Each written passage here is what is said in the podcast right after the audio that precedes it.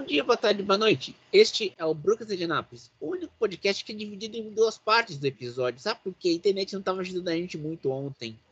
E vocês vão ouvir as duas partes no mesmo. em maratona, tá, minha gente? Voltando àquela, àquela discussão sobre a Renault. Burrinha. A Renault, nos anos 77 e 85, só tinha pilotos franceses, carro francês, pneu francês o pneu na época era um americano, um Goodyear, e gasolina francesa, a UF, que depois virou Total. boa noite, César. Boa noite. Eu não sei se eu falo boa noite para a galera, não sei o que, que, eu devo falar, só sei que esse Brooklyn's Indianapolis está sendo antológico. É o é primeiro. É antológico de... porque a gente teve problemas de conexão, só para constar, tá? Exatamente, tivemos problemas de conexão e por isso dividimos o programa em duas partes. Então hoje está acontecendo a segunda parte. Hoje, então, voltando ao assunto da discussão que a internet solapou, a gente estava falando sobre a Renault, né? Uhum. E a Renault não.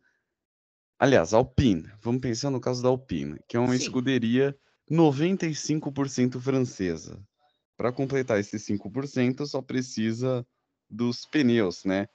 E como a gente sabe, a curto e médio prazo esquece o retorno da Michelin para ah, fabricantes esquece. compostos.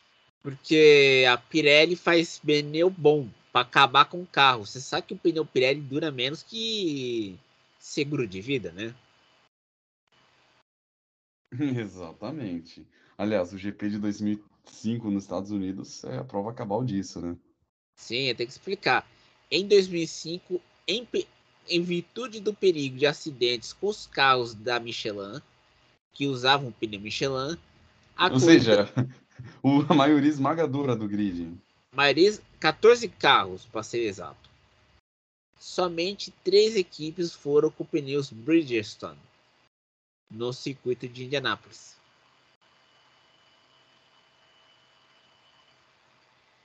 E, a, e essa corrida foi a pá de cal do sonho americano da Fórmula 1. E o mais bizarro é você pensar que a Minardi nunca esteve tão perto de ganhar uma corrida como naquela ocasião.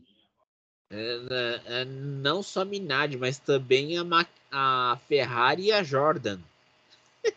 Não, eu quis citar aqui o caso da Minardi, né? Porque Cara, a gente. A Minardi foi uma equipe que ela ganhou carisma, mesmo sendo ruim.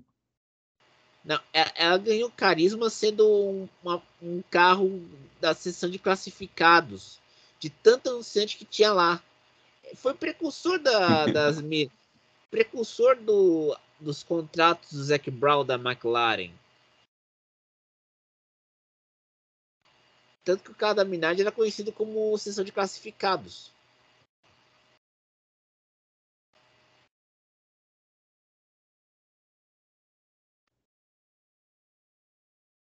Lurinha.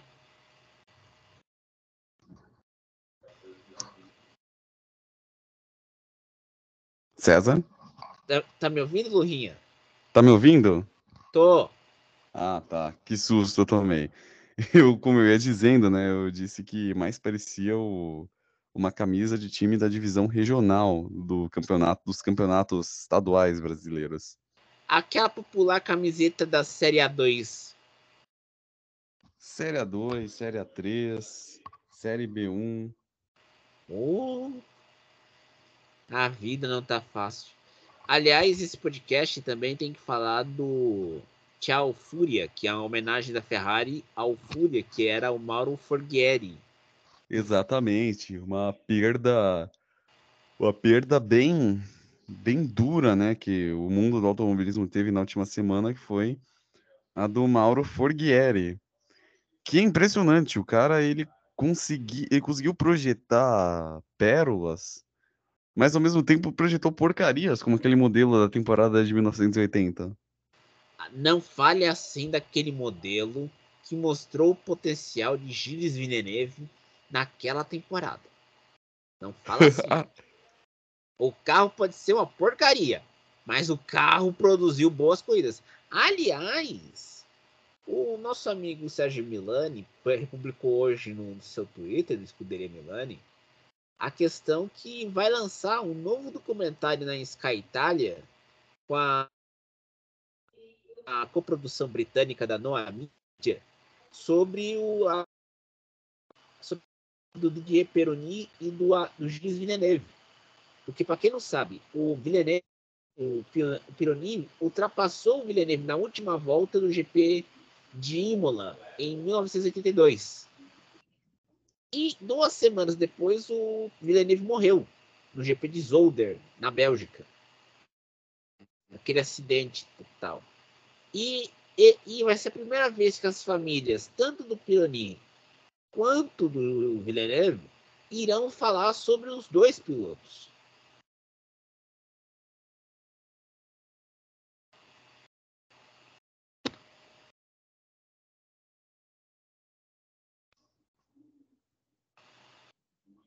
César?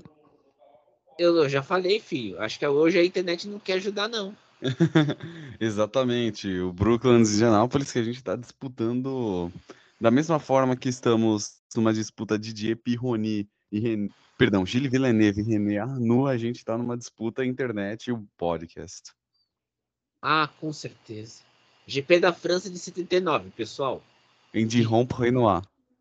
Dijon Renoir e a vitória do meu herói de infância, Jean-Pierre Jabouille. Jean-Pierre Jabouille. Baita nome injustiçado. Não, e outra.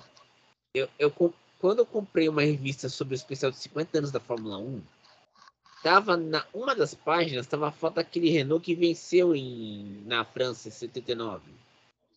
E de Romprenoir. Aquele modelo era turbo, né? Era, era, era. Era turbo. Era, era assim. modelo turbo e foi a primeira vitória da Renault na história. Com o carro turbo foi no GP da França de 79. e aquele carrinho era bonito demais. Não, aquele ronco era maravilhoso. Oh, oh como era. Mas eu, eu, digo o seguinte também, né? O Mauro Foguieri, ele foi chamado porque ele tem uma frase que diz que é acreditada a ele. Nos anos 70 ele projetou os carros que deram os títulos ao Nick Lauda e ganhou um, e ganhou com o George Scheckter. Perguntado nos anos em 80 se a Ferrari estava em crise, ele respondeu: "A Ferrari sempre está em crise."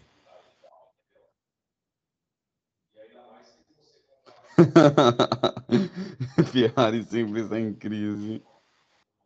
Não, ele tem que lembrar, ele projetou os, dois, os carros da Ferrari entre 64 até 1987.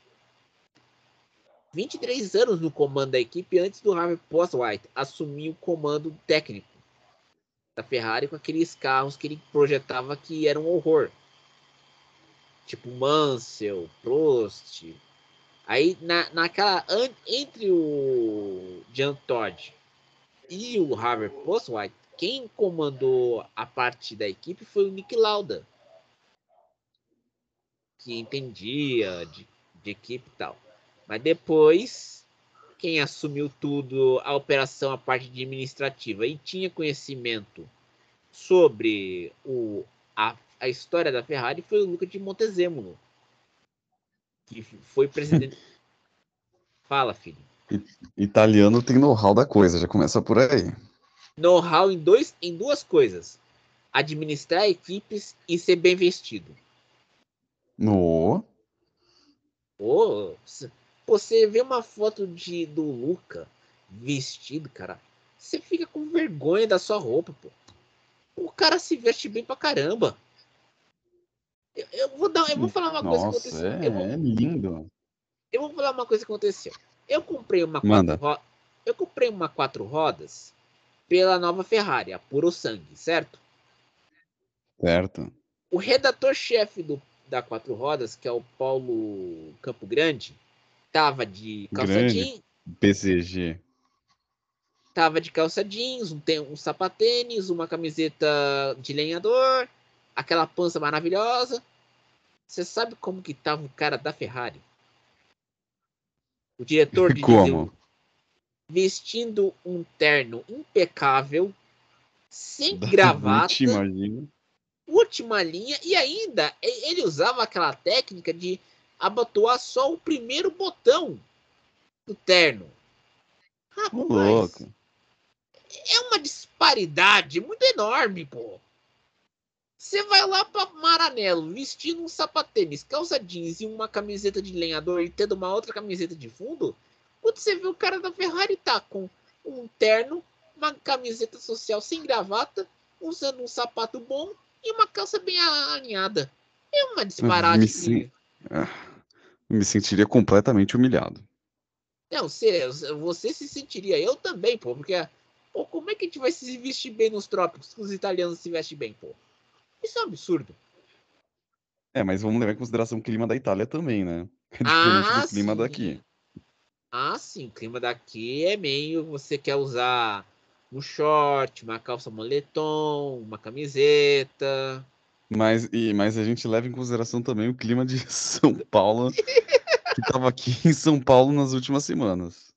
É, Você tem que usar uma blusa, uma blusa com capuz para não pegar chuva. Né? Aliás, você- não sei se você teve tempo, mas você viu lá a camiseta que o Vettel tava usando hoje no quando foi para Interlagos? Vi que camiseta linda. Pô, camiseta bonita, cara. E é uma camiseta, para quem não. Vamos descrever. É uma camiseta que faz uma campanha de preservação das árvores. Justo. Como o Vettel já fez campanhas preservando o meio ambiente, defendendo a paz na Ucrânia, entre, outros, out- entre outras causas humanitárias, essa camiseta entra no lucro. E como? Ô, aliás, é você que está nos ouvindo. é, o Vettel está fazendo uma promoção para ver quem que pode estampar a carinha no último, no capacete do último GP da carreira dele, que será em Abu Dhabi. Você entra no site www.finallab.com. Aí você se cadastra aí, vai ser surpresa. Manda sua foto. Manda sua foto 3x4, sabe como que é, né, minha gente? Não dá pra montar aquela fotinha no Instagram, né, filho? Tem que mandar um 3x4. Hum, que ideia sensacional. Acho que eu vou aderir. Cê- ah, você consegue, filho. Vo- Você vai em Interlagos quando não tem Fórmula 1. Você consegue. É, e eu tô rezando pro meu amigo me arrumar um- algum trabalho pra fazer no domingo em Interlagos. Mas pior que você sabe que acontece o seguinte, lá em Interlagos, apesar que agora tá melhor, tá- tem o pessoal que trabalha com mí- mídia independente tá conseguindo trabalhar lá. Só que Sim. só que o que acontece? Você tem que trabalhar e pagar pelo ingresso. Você não consegue ir como credenciado da imprensa. É, Você tem que pagar o ingresso. Em alguns, ca- em alguns casos, tem que pagar o ingresso porque você fica na- naqueles dias de Media Day, do dia que a- os pilotos atendem a mídia, mas no dia da corrida você não pode ficar lá nos paddocks, você tem que ficar na arquibancada. aí, aí eu te falo uma coisa. Aí eu não sei se eu rio ou se eu choro disso que você tá falando. Ah, dá uma choradinha, porque é deprimente, tá? Literalmente uma choradinha. Não, porque é o seguinte, aliás, temos que fazer outra, outro, outro lembrete. Ah, o grupo, o grupo Lap One, que é da Bea Rosenburg, que cuida da questão dos, das mulheres no esporte motor, tá com um grupo no WhatsApp para quem precisa, para qualquer garoto ou mulher que precisa de um lugar seguro nas arquibancadas de Interlagos. Opa, baita iniciativa. Então, você que está nos ouvindo, seguinte, vai no site do Lap One, lapone.wordpress.com, é um blog, ou manda DM para a Bia Rosenburg, para, para ela para pedir ajuda para ter local mais seguro para porque me, hoje, por exemplo, a Natália De Vivo da, da Filmania falou que houve, agora são 20 entre o pessoal de imprensa 20% do é composto por mulheres. Inclusive, inclusive tem duas amigas ali, né? A própria Natália De Vivo e a Ana Oliveira. Exato, sem contar a Bruna, né? Que, tá, que faz um trabalho muito bom no Globo Esporte, no Globoesporte.com. Então, minha gente, então, minha gente, vocês têm que fazer o seguinte: já que a macharada não ajuda de jeito nenhum, você que é mulher, vai lá, procura no Twitter a Bia Rosenburg, manda uma DM, se, se, precisar, manda um comprovante que você vai para Interlagos. Aí organiza para achar um lugar seguro para você assistir a corrida sem ser incomodada. Boa. Pô, eu, eu acho eu nunca vou para Interlagos. Não, eu, eu desisti. Mas não é por jogatório, porque eu vejo que eu me sinto melhor da separação Estado-Igreja, meu caro Lurinha. Onde... Como assim? Esse lance de Estado e Igreja, o que, que isso tem a ver? Descreva eu... a tua analogia. A analogia é a seguinte: enquanto vejo os pilotos correndo na igreja, eu fico no meu canto escrevendo sobre eles. Ou seja, basicamente você é uma Blair Waldorf do automobilismo. Eu não fico falando mal, pô. É, ficar... Já começa por aí. Você acha que eu vou ficar falando. Se você viu Gossip Girl, Gossip Girl era um festival de fofocaiada no site, pô. Não por acaso o nome da série era Gossip Girl. Exato, a garota do blog. Que tinha esse, que tinha esse, esse subtema para o público identificar. Porque eu não vou ficar lá na Interlagos, no paddock. E aliás, né, hoje uh, o Verstappen falou que acabou a, o boicote ao, ao conglomerado Sky. Vai falar nesse final de semana com a Sports F1, tanto britânica como italiana e a alemã, sem contar a holandesa. e porque temos que explicar por que, houve esse boicote. No GP, do, no GP dos Estados Unidos, o repórter de pit lane da Sky Sports F1, Ted Kravitz, falou o que falou que o título do, do Hamilton deveria ser o oitavo em 2021. E ele usou o termo Robert. Ou seja, deram uma carcada nele. E das como, grandes como, é, como isso chegou na Red Bull, e foi logo na semana que a Red Bull teve a suspensão, a pena que ela teve que pagar pra, por causa do estouro do teto orçamentário. Aí junta aquela, aquela, vamos dizer assim, a tempestade perfeita, e o Ted Kravitz não pediu desculpas. Isso virou piada no evento da Fórmula 1 lá em Las Vegas, porque o David Croft ama muito o Ted Kravitz só que não. Hum. E falou, fez a piada do oitavo título.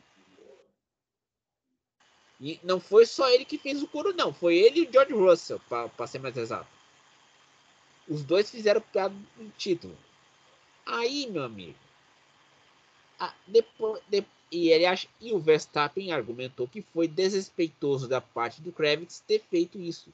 Porque ele deveria ter, vamos dizer assim, para ter falado do campeonato desse ano, que, ele, que o Verstappen ganhou de forma limpa. Até o próximo checagem de balancete contábil da FIA. Você sabe como que é, né, FIA? É, e com certeza vai dar um. vai dar um, um baque daqueles.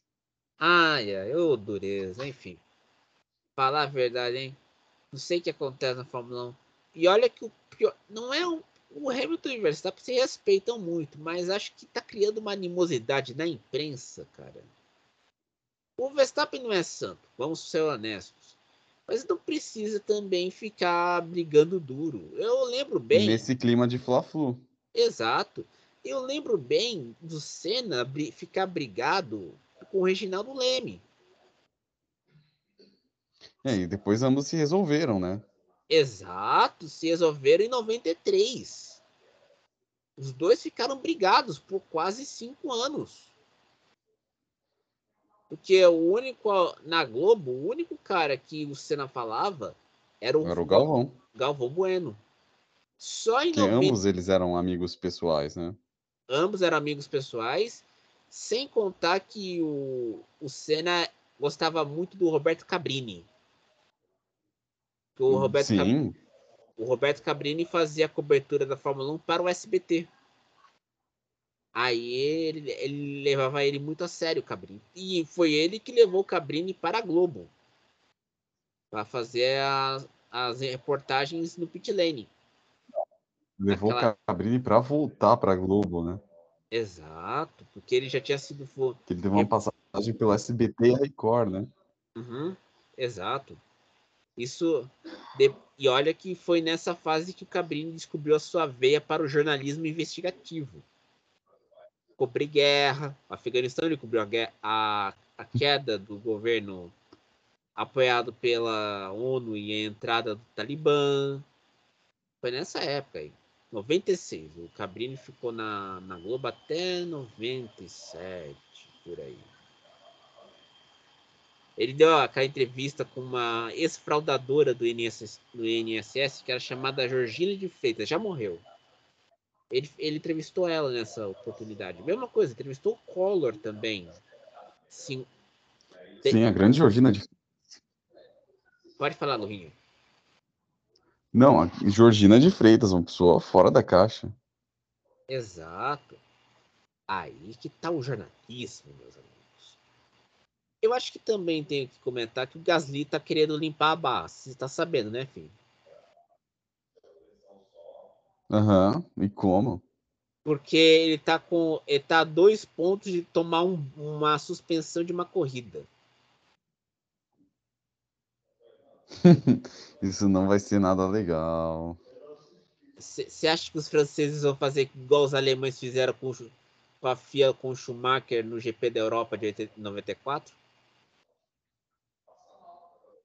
Fica aí o questionamento. Eu não quero estabelecer previsões ou coisa do tipo. Eu não quero nem, nem imaginar como vai ser, né? Nem imagina, porque não vai ter GP da França. Você sabe muito bem disso, né? Aham. Não vai ter o GP da França. Vocês- no ano que vem vocês não terão aquela pista bonita de Porricard. Bonita, mas que garante corridas modorrentas. É, é, você sabe que Porricard é um ótimo remédio para insônia. Porque você, você ver uma corrida lá, você dorme bonito. E olha que eu ouço pelo rádio, hein? Eu ouço a BBC, que aliás tem que avisar. A partir do ano que vem, a BBC não vai ser disponibilizada no aplicativo TuneIn. Você vai ter que ouvir no BBC Sounds. Ou seja, eu me ferrei bonito. E como, César? E como? Não, imagina, eu, eu, eu vou ter que ouvir a rádio holandesa. Eu vou, Ou seja, vou- você vai ter que aprender holandês para ouvir o negócio. Não, eu já tô aprendendo já pra, a dentro, dos, dentro dos conformes, sabe? Já dá uma, aprendi, Ah, já dá uma, uma aprendidinha. Depois você deixa no lado, você deixa uma aba com o live comentário da BBC, o live comentário, outra aba pro live comentário da motorsport.com. Aí você aprende rapidinho. A única vantagem da rádio holandesa é que você pode ouvir o rádio claramente. Então ah, pra- eu- compreensível, né? É. Quando se ouve o rádio, o rádio on board dos pilotos, claramente a coisa muda pro teu lado. Então, eu me ferrei. Aliás, a BBC não vai transmitir as duas últimas corridas no Tunin. Vai tudo lá pro, pro, pro app dela, o BBC Sounds. E olha que a rádio que a BBC vai usar, que a BBC Live, a Rede 5 Live Sports Extra, só tem no Reino Unido. Não tem nem fora do Reino Unido. Então, eu tô ferrado literalmente. Coitado, sinto muito por você. Ah, é. Eu, eu tô bem, filho. Eu tô bem. Eu posso aproveitar e ouvir aquela transmissão híbrida da RAI, sabe? Uma hora corrida, outra hora o, campeonato italiano, outra hora italiano puto da vida com a Ferrari. Você sabe como que é? Você tem, você tem, você tem uma diversão a mais, sabe? Eu já ouvi uma corrida da. Ou, ou já- seja, uma diversão por osmose, vamos dizer assim. Exato, porque você vê o narrador puto com a Ferrari é uma diversão, né? E como? E, e narrador italiano, hein? Não é narrador tipo como é na Holanda, no, na Inglaterra. Narrador italiano. Chega para você, chega lá na transmissão falando: Pastor, este carro está uma merda. Aí começa, começa a falar. Questa vettura é uma merda. Ou, ou, começa, ou vai aquele slogan bonito, vai a bordo, cazzo. Aí já começa aquela. Vá a bordo, cazzo. Obrigado, Lurinha. Aí já começa aquela coisa bonita de xingamento. Por isso que o Fornieri era chamado de Fúria. Por isso que ele disse que a Ferrari sempre está em crise.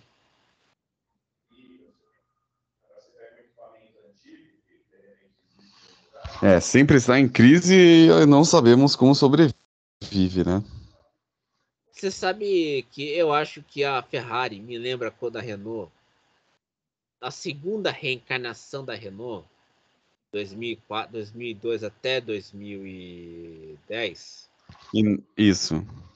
2011, para ser mais exato.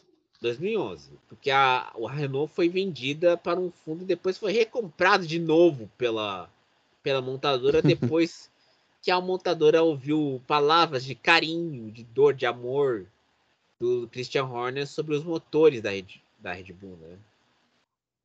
Sim. Aquelas palavras carinhosas. Aí vem lá o Cyril Abiteboul falando assim: a Renault é uma empresa 100% francesa. Aí depois chega o Drive to Survive. Olha, estamos contratando o Ricardo, tá, meu filho? Toma! Então... Aliás, o Cyril Abiteboul, né, já é prova cabal de que né, é francesa peronomútil. Ah, filho, mas pelo menos pensa bem, ele tem, ele é francês porque já é calvo, tem uma napa grande e ainda por cima fala com sotaque, fala inglês com sotaque francês. Pois é, né? É muito Drive to Survive, filho. Drive to Survive da vida real. Aliás, Drive to Survive é mais do que um mero entretenimento, né? É, é, é como se fosse você estiver no Coliseu Romano vendo o bicho pegar fogo. Literalmente. Aliás, estão reclamando porque só dão crédito para Red Bull e Mercedes na última temporada por causa da Ferrari. Só que uh, Ferrari é uma, já é uma piada. Imagina na próxima temporada. Ferrari, Nossa. as M's que elas que fizeram durante toda a temporada. Aliás, acho que deveriam fazer um um especial só com as M asteriscos, né, que a Ferrari vem aprontando, né? Sempre aprontou. Não, colo... imagina o Leclerc, o Leclerc para falar palavrão, uma maravilha, hein, filho? O garoto para falar palavrão, hein? No. Para xingar a Ferrari. Pô, deixa, deixa o Sainz até no, no, no, bolso de tanto palavrão que ele fala. Pô, imagina que lindo você vai. Ora, faca, puta, puta, puta, faca, puta, faca. Você tá parecendo o Pingo, mano. É, é o Pingo versão Hellraiser. Hellraiser.